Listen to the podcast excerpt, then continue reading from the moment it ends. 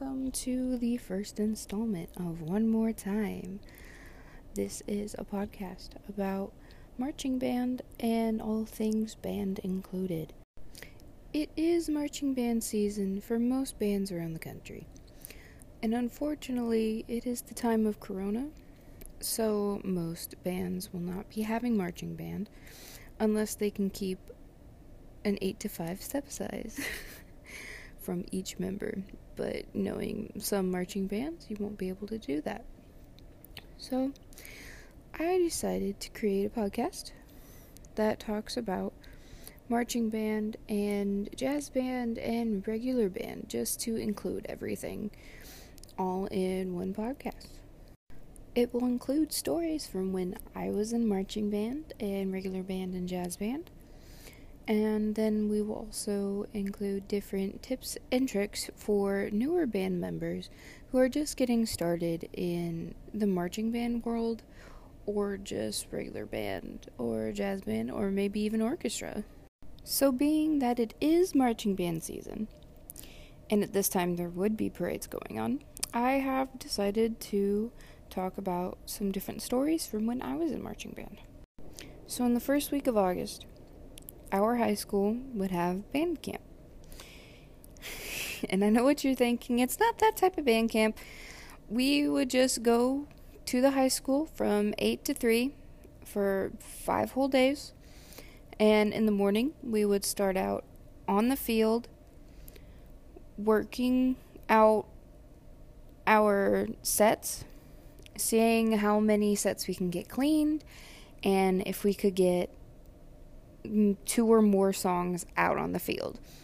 And then we'd have an hour lunch break and then come back for music work. So we would break off into sections for about an hour and start playing our part, make sure that everyone is getting the parts down that we need to, maybe start work on some memorization and intonation and making sure that our section as a whole sounds good, so that after that hour was over, when we would come back together as an entire band, that everything would fit in well and we wouldn't have to do many reps over different songs. And also, our band director wouldn't hate us for goofing around outside for an hour. At the end of every band camp, on Friday, the band parents and band family and anyone else who wanted to come out and see what we had been working on, we would hold a showcase for them. So we'd show them what sets we got on the field and then keep playing the rest of the songs if we hadn't gotten more than a couple songs out on the field. And then the band and parents would have a big old cookout right afterwards, which was always fun. You got to hang out with your friends, and my band director, Mr. Gunn, would always say, like, how hard we had worked and that he's excited for the upcoming season. But I believe everyone's favorite time on Friday would be the senior prank. It almost always included water balloons.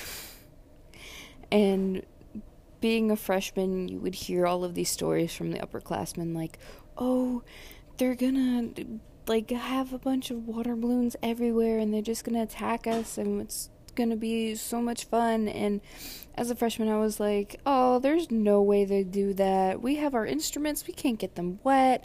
That would cause so much damage and everything. And lo and behold, Friday morning, my freshman year, Mr. Gunn put us out on the field without our instruments to clean up some lines and things, and here comes the seniors with squirt guns and water balloons. Honestly, it was so much fun, and bonding was amazing, and I just loved it. Like, I was so excited for the next year to come and see what the next set of seniors would have in store for us. My senior year, we did Phantom of the Opera, and one of our songs was super ridiculously fast. So we decided to have Mr. Gunn get mad at us for not moving as fast as we should have been. So all of the seniors were at one end of a block to have us run some drill to where we could, once everyone was facing the opposite side of where we had hidden our trash cans full of water balloons, we could run and drag everything out, and once he had them turned around, we would just assault them with the multitudes of water balloons we had. And oh my gosh, it was so much fun. My brother was a freshman that year, and he was my main target, and he figured out what was going on, so he then flipped it on me and just started attacking me with every water balloon he could find. So it's safe to say marching band season was probably my favorite season by far, even though it entailed a lot of hard work in very hot weather, but it was all worth it in the end. I loved getting closer with my band family and getting out on that field and just performing your heart out at every halftime show and every competition. And it was just an amazing time of my life. I wish I could go back and relive it all, because I miss it so much now that I'm out of high school and I live away from home, so I can't go back and see all of the hard work that these new generations have created.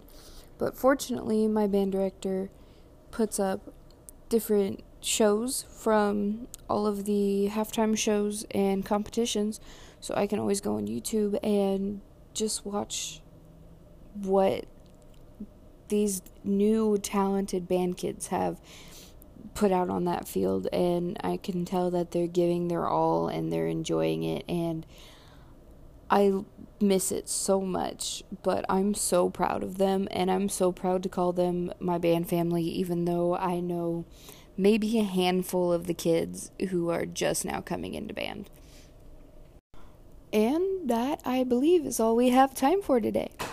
Thank you for tuning in. I believe that this might actually become a podcast. So, I'm excited for a new installment, and I hope you enjoyed. Thank you, and have an amazing day.